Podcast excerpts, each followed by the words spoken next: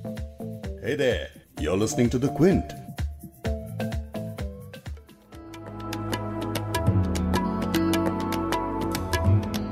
धर्म मेरा इस्लाम है भारत जन स्थान। वज़ू करूँ अजमेर में काशी में स्नान बेकल उत्साही का ये शेर बड़े सही वक्त में मिला है। ये शेर आईना है आईना। पता है इसमें क्या दिखेगा? हमारा जश्न रिवाज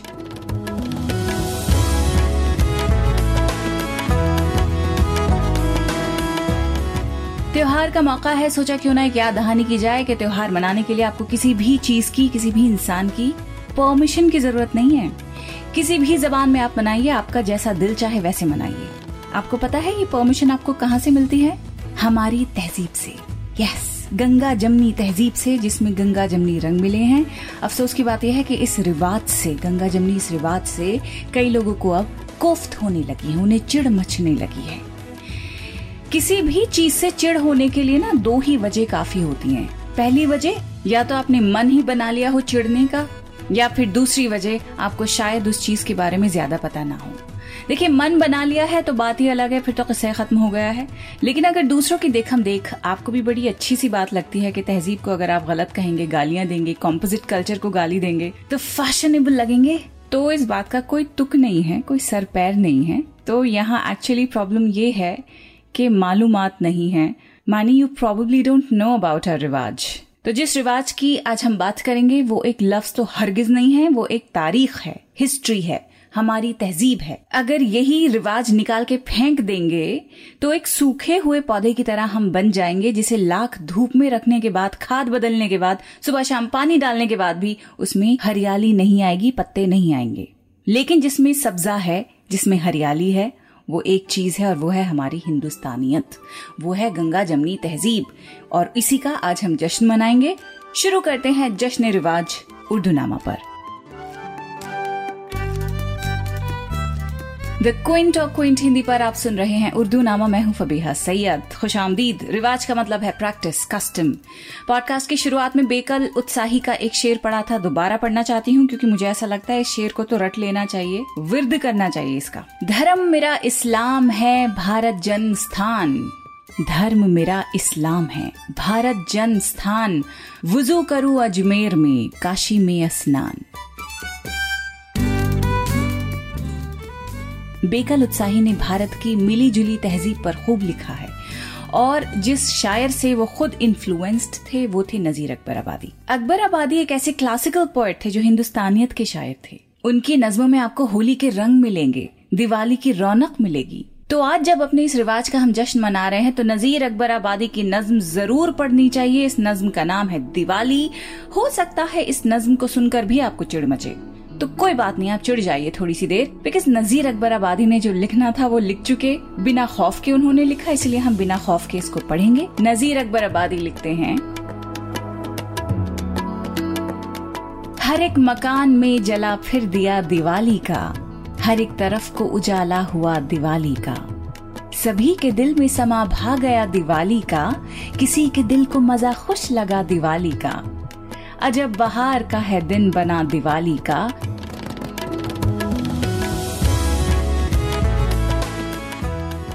जहाँ में यारो अजब तरह का है ये त्योहार, किसी ने नकद लिया और कोई करे है उधार।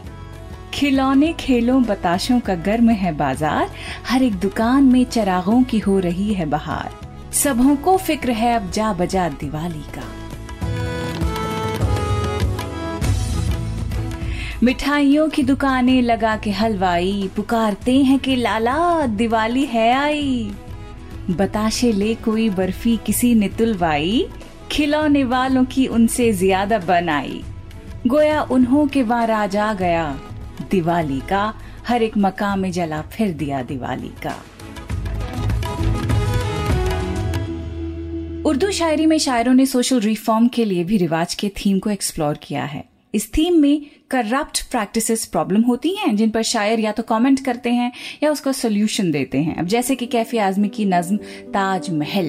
कैफी की नज्म ताजमहल में शायर ताजमहल को इनक्वालिटी का सिंबल करार देता है। ये नज्म काफ़ी लंबी है, इसीलिए इसका आखिरी हिस्सा पढ़ती हूँ, जिसमें शायर कहता है कि ताजमहल ने एक रिवाज शुरू कर दिया है, यानी एक तरह की प्रैक्टिस शुरू की है। अब किस प्रैक्टिस की ये बात हो रही है, किस रिवाज की बात हो रही है, ये आप सुनकर ही पता लगा पाएँगे।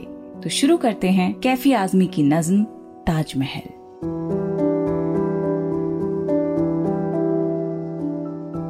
ये दमकती हुई चौखट, ये तिलापोश कलस।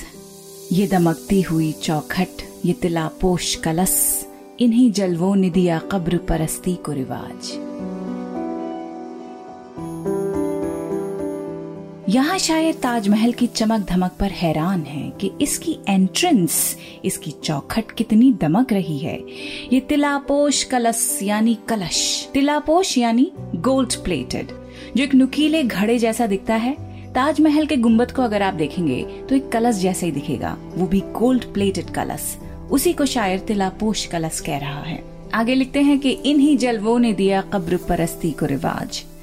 परस्ती यानी वर्शिप पूजा करना, इबादत करना। शायर कहता है कि इस ताजमहल की वजह से ही कब्र को पूजने की जो रिवायत है, जो रिवाज है, वो शुरू हो गया है कि मरने के बाद इंसान को इतने एहतमाम से दफनाया जाता है और उसके दफनाने के बाद भी उसकी वर्शिप की जाती है, जहाँ पे उसको गाड़ा जाता है, उसको एडमायर किया जाता है। वर्शिप से एडमिरेशन का यहाँ पे मतलब है।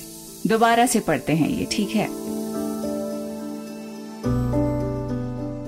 ये दमकती हुई चौखट ये तिलापोश कलस, इन्हीं जलवों ने दिया कब्र परस्ती को रिवाज। माह अंजुम भी हुए जाते हैं मजबूर सुजूद। वाह, आराम गाहे मलिकाए माबूद मिजाज। पहले इस शेर को तोड़ के अल्फाज मानिए, आपको बताएँगे, फिर दोबारा यही शेर पढ़कर इसका मतलब बताऊँगी, ठीक है? माहो अंजुम माह यानी चाँद, अंजुम यानी तारे और मजबूर सुजूद यानी सजदा करने पर मजबूर। और किसके आगे सजदे होने की बात हो रही है? वो आगे लिखते हैं, कहते हैं, वाह, आराम गाह मलिकाए माबूद मिजाज। आराम गाह यानी रेस्टिंग प्लेस अ टूम्ब मलिकाए माबूद मिजाज, माबूद खुदा को कहते हैं। मलिका माबूद मिजाज कौन है यहाँ पर? एक ऐसी queen who has a temperament that of a god या माबूद मिजाज ऐसे इंसान के लिए भी इस्तेमाल हो सकता है जो खुद को खुदा समझने का शौक रखता हो। यहाँ गौर से समझेंगे तो यहाँ एक कॉमेंट है मोनकी पर। बादशाहों और उनकी मलकाओं के मिजाज में खुद परस्ती है और वो किसी और को अपने आगे कुछ नहीं समझते हैं। तो इसी के ऊपर शायर कहता है मलिकाए माबूद मिजाज। आई नो यहाँ हल्का सा डाइग्रेस होना चाहूँगी। बाकी नज्म इस छोटे से पॉइंट को बोलने के बाद कंटिन्यू करती हूँ। इस सेल्फ वर्शिप पर आप मेरा एक जरा पर्सपेक्टिव सुन लीजिए। देखिए, खुद परस्ती हमें एक ऐसे टेंजेंट पे ले जाती है जो काफ़ी हार्मफुल होता है। खुद के लिए भी और दूसरों के लिए भी। लेकिन खुद शनासी, यानी सेल्फ एडमिरेशन उस हद तक करें जिस हद में आपको अपने इर्द गिर्द दूसरों का भी ख्याल रहे। So I am trying to say खुदा हमको ऐसी खुदाई न दे कि अपने सिवा कुछ दिखाई न दे। बशीर बद्र का बड़ा ही मशहूर, बड़ा प्यारा शेर है ये। But life is all about making striking balances तो इस बात का बहुत ज़ोर से आप ध्यान रखिए कि दूसरों के लिए भी अपनी ज़िंदगी इतनी वक्फ, यानी डिवोट ना कर दें कि बाद में आपको मलाल हो के हाय। खुद के लिए भी जरा सी ज़िंदगी तो बचा ही लेते।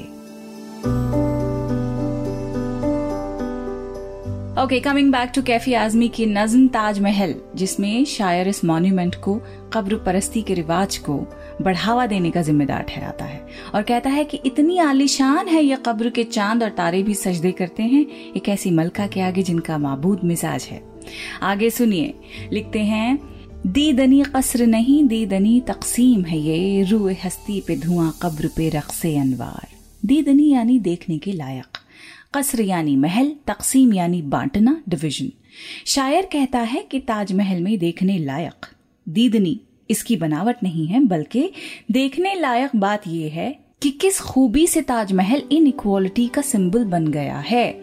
दीदनी कसर नहीं, दीदनी तकसीम है ये। अब आप कहेंगे, कैसी इन इक्वालिटी देखिए, जब गरीब मरता है तो उसे दो गज ज़मीन भी मैसर नहीं होती है। और अपनी मलका के मरने पर एक बादशाह कब्र के नाम पर दुनिया का एक अजूबा ही बनाकर खड़ा कर देता है। तो खुदा की बनाई हुई दुनिया में इससे बड़ी तकसीम क्या हो सकती है? दीदनी कसर नहीं, दीदनी तकसीम है ये। रूए हस्ती पे धुआँ, कब्र पे रख से अनबार रूह हस्ती यानी ज़िंदगी के चेहरे पे धुआँ, लेकिन कब्र पे रक्स अनवार। यानी इंसान जब तक ज़िंदा होता है तो कद्र नहीं होती है, जैसे ही मर जाता है तो उसकी कब्र पे जा जाकर उसको याद किया जाता है, उसके लिए दुआ की जाती है। यानी ज़िंदगी हाल से बेहाल है, लेकिन कब्र पे देखिए कितनी रोशनी नाच रही है। आगे लिखते हैं, फैल जाए इसी रोजा का जो सिमटा दामन, कितने जानदार जनाजों को भी मिल जाए मजार। रोजा यानी किसी संत का मजार, दरगाह। यानी अगर ये मजार, ताजमहल को कह रहे हैं, यानी अगर ये मजार फैल जाए तो अपनी ज़मीन पर उनको भी दफनाने की जगह मिल सकती है, जो बादशाह के जैसे बहादुर तो हैं, लेकिन बादशाह नहीं हैं। कितने जानदार जनाजों को भी मिल जाए मजार।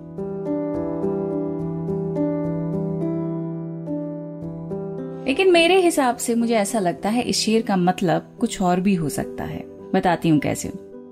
जब कैफी लिखते हैं, फैल जाए इसी रोजा का जो सिमटा दामन, कितने जादार जनाजों को भी मिल जाए मजार। जादार का मतलब है ताकतवर सॉलिड जो चीज़ ताकतवर होती है, मज़बूत होती है तो भारी भरकम हो जाती है ना। तो फिर जादार जनाजा का मतलब यहाँ हो सकता है भारी जनाजा। और अगर यहाँ शायर भारी जनाजों की बात कर रहा है तो फिर शेर का मतलब ही बदल जाता है। टेल यू हाउ भारी जनाजा इस्लामिक ट्रेडिशन के हिसाब से उस इंसान का होता है जो गुनहगार होता है, जिसने खूब गुनाह किए होते हैं। तो शायर यहाँ फिर से समाज की इनक्वालिटी पे ताना कस रहा है कि बादशाह सलामत शायद एक बड़े ही नेक इंसान होंगे, तभी उन्हें सवाब में दुनिया में ही जन्नत मिल गई है। बट जो बादशाह जितना जन्नती नहीं है, वो शायद गुनेगार ही होगा ना? तभी तो इतनी मुश्किलों में वो रहा है और इतनी मुश्किलों के साथ वो मर गया है। और क्योंकि वो गुनहगार था, क्योंकि उसे जन्नत नसीब नहीं हुई जीते जी, इसीलिए उसका जनाजा भी जानदार यानी भारी हो गया है। कितने जादार जनाजों को भी मिल जाए मजार। फिर आखिर में कैफी कहते हैं, दोस्त, मैं देख चुका हूँ ताजमहल, वापस चल। तो कैफी आजमी की ताजमहल इस नज्म में ताजमहल ने जिस रिवाज की शुरुआत कर दी है, वो शायर के नज़दीक काबिल कबूल ही नहीं है। लेकिन एक रिवाज जिस पर हिंदुस्तान में दुनिया की सबसे बड़ी एंटरटेनमेंट इंडस्ट्री चल रही है, वो रिवाज है बॉलीवुड का, और ये रिवाज बॉलीवुड में उतरा है उर्दू जबान की बदौलत। आलम मुजफ्फर नगरी की नज्म उर्दू का एक शेर मैं आपको सुनाना चाहूँगी। रिवाज इसका जहाँ की वसतों में बेतकल्लुफ है, ये पाकिजा जबा है और लतीफ इसका तसरुफ है। यानी उर्दू के रिवाज को दुनिया की ऊंचाइयों में एक इनफॉर्मल मकाम हासिल है। यहाँ शायर उर्दू को एलिटिस्ट बता रहा है। सिंपल बात है, अगर कोई एरिस्टोक्रेसी में मारूफ पॉपुलर हो जाता है, यानी एरिस्टोक्रेसी में कोई बेतकल्लुफ हो जाता है उन सर्कल्स में, यानी वो सर्कल्स उसे एक्सेप्ट कर लेते हैं। तो सोचिए वो इंसान या वो चीज़ खुद कितनी एलिट होगी। है ना? ये पाकिजा जबान है और लतीफ इसका तसरुफ है। वो इसलिए क्योंकि बहुत ही पाकिजा नफीस जबान है। तसरुफ यानी ऑक्यूपेंसी लतीफ यानी जेंटल आई नो अल्फाजमानी इस तरह बताऊँगी तो शायद समझ नहीं आएगा मिश्रा आपको। ये पाकिजा जबान है और लतीफ इसका तसरुफ है। यानी इतनी साफ़ पाकिजा और सोफिस्टिकेटेड जबान है कि इसको कंपैशन में ऑक्यूपाई कर रखा है। And that is why elite circles में काफ़ी एक्सेप्टेबल है बिकॉज़ इट्स वेरी इनफॉर्मल तो उर्दू का रिवाज हिंदुस्तान में कैसे आया, इसे भी समझ लेते हैं, क्योंकि अगर हम इस वक्त जश्न रिवाज मना रहे हैं तो उससे पहले गंगा जमनी तहजीब को समझना होगा। इसके लिए मुझे अब ज्वाइन कर रहे हैं अजहर इकबाल मेरे करीबी दोस्त हैं और मैं इनकी बहुत ही ज़बरदस्त फ़ैन हूँ। सुनिए इन्हें। देखिए, जब उर्दू अपने वजूद में आ रही थी, जन्म ले रही थी तो इसको मुख्तलिफ़ नामों से पुकारा गया। किसी ने इसको हिंदी कहा, किसी ने हिंदवी किसी ने गोजरी कहा और किसी ने दकनी और इन सब के अलावा एक और नाम था जिससे इस ज़ुबान को पुकारा जाता था, यानी ज़ुबान उर्दू मोल्ला अब ज़ुबान उर्दू मोल्ला यानी शाहजहानाबाद की ज़ुबान। ये शाहजहानाबाद आज के दौर में जिसे पुरानी दिल्ली के नाम से पुकारा जाता है, ये ये उस जगह इस ज़ुबान ने जन्म लिया। तो ये कहना कि ज़ुबान खालिश हिंदुस्तानी नहीं है या किसी और की ज़ुबान है तो ये एक बेवकूफ़ाना हरकत है और इसको मतलब कबूल नहीं किया जा सकता। खुद उर्दू के सबसे बड़े स्कॉलर और नाकिद प्रोफेसर शमसुर रहमान फारूकी अपने एक इकतबास में कहते हैं कि उर्दू ज़ुबान में, आम ज़ुबान में बोले जाने वाले अल्फाज या शायरी में इस्तेमाल किए जाने वाले तकरीबन सौ में से साठ फ़ीसदी अल्फाज जो हैं, वो ज़ुबान संस्कृत से आए। तो अगर उनकी बात को माना जाए तो हम ये सोच सकते हैं कि उर्दू की जो जननी है, जो उसकी ग्रैंड मदर है, वो संस्कृत है। तो ऐसे में ये सवाल ही पैदा नहीं होता कि इसको किसी गैर मुल्की ज़ुबान से मंसूब किया जाए, या ये कहा, या ये कहा जाए कि ये किसी मखसूस मज़हब की ज़ुबान है। देखिए, मज़हबों को ज़ुबानों की ज़रूरत होती है। ज़ुबानों को मज़हबों की ज़रूरत नहीं होती। और उर्दू में तो एक पूरी तारीख है। आप देखें रघुपति साहब फिराज गोरखपुरी आनंद नारायण मुल्ला पंडित चकबस्त या और भी ऐसे प्रेमचंद को देखें नाम है जिन्होंने उर्दू में लिटरेचर में या शायरी में एक बड़ा नाम पैदा किया और उन नामों को अगर हटा दिया जाए तो एक बड़ी खला पैदा हो जाएगी। तो आ, मैं तो यही कहता हूँ कि एक तरफ़ हाथ में शंकर की है गुलजार नसीम दूसरे हाथ में चकबस्त की रामायण है। क्या गज़ब करते हो, मुस्लिम की ज़ुबाँ कहते हो, अपनी ही सीता को वनवास दिए देते हो।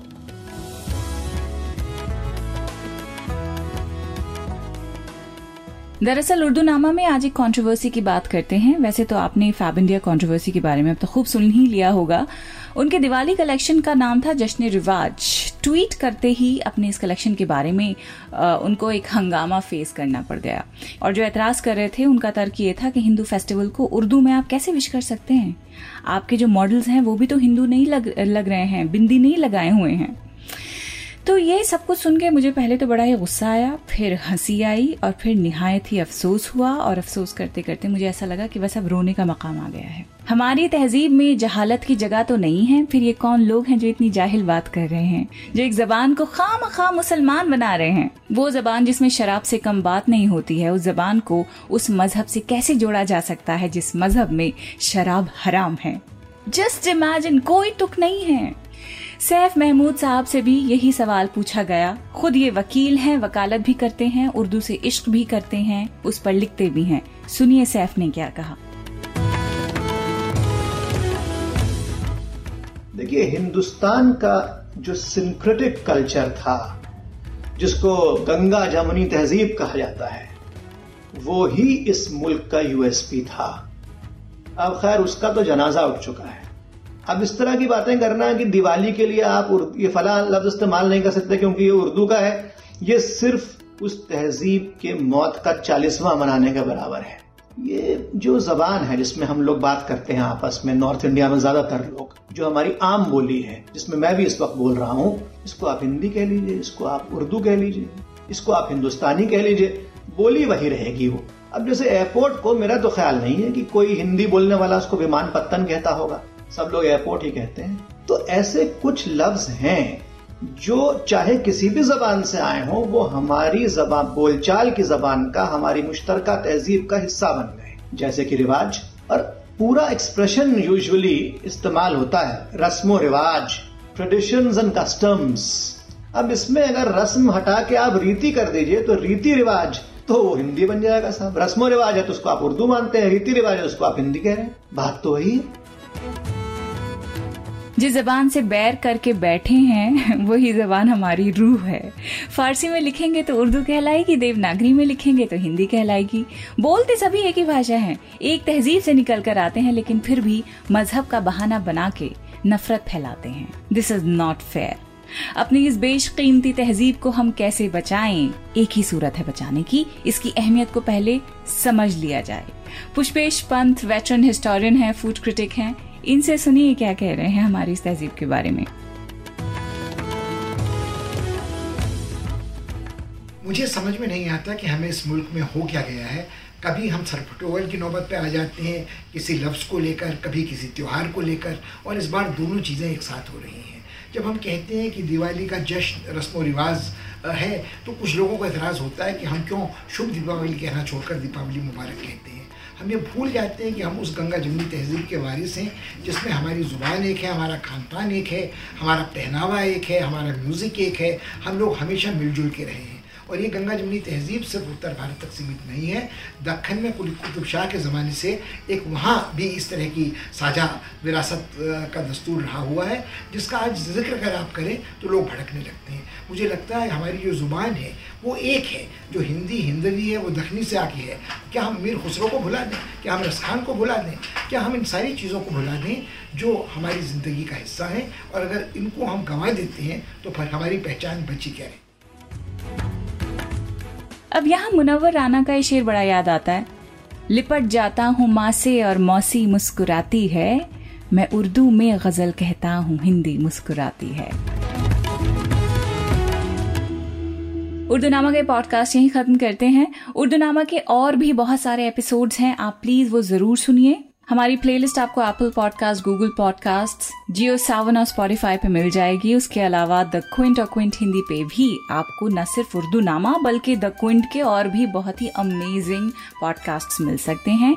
एक और हमारा पॉडकास्ट है बिग स्टोरी पॉडकास्ट वो भी आप फॉलो कर सकते हैं। दिन भर की न्यूज़ जो है, जो बिग स्टोरी है, उसके ऊपर डिटेल्ड एनालिसिस होता है, जो हिम्मत करते हैं, शौरबुरी करती हैं। These are my colleagues Urdu Nama की तरह ये भी अवार्ड विनिंग पॉडकास्ट है सो प्लीज़ द क्विंट के और भी पॉडकास्ट आप जाके सुनिए। एंड यस उर्दू नामा के तो आप गिरा बाँध के रख लिया करें कि हर सैटरडे को ये पॉडकास्ट आएगा। बट यू नो वॉट क्योंकि दिवाली का त्योहार है, इसीलिए इस हफ़्ते हमने सोचा इस वीकेंड क्यों ना आपको दो दो पॉडकास्ट हम सुनाएँ। अगला पॉडकास्ट आप सुनेंगे बस थोड़ी ही सी देर में।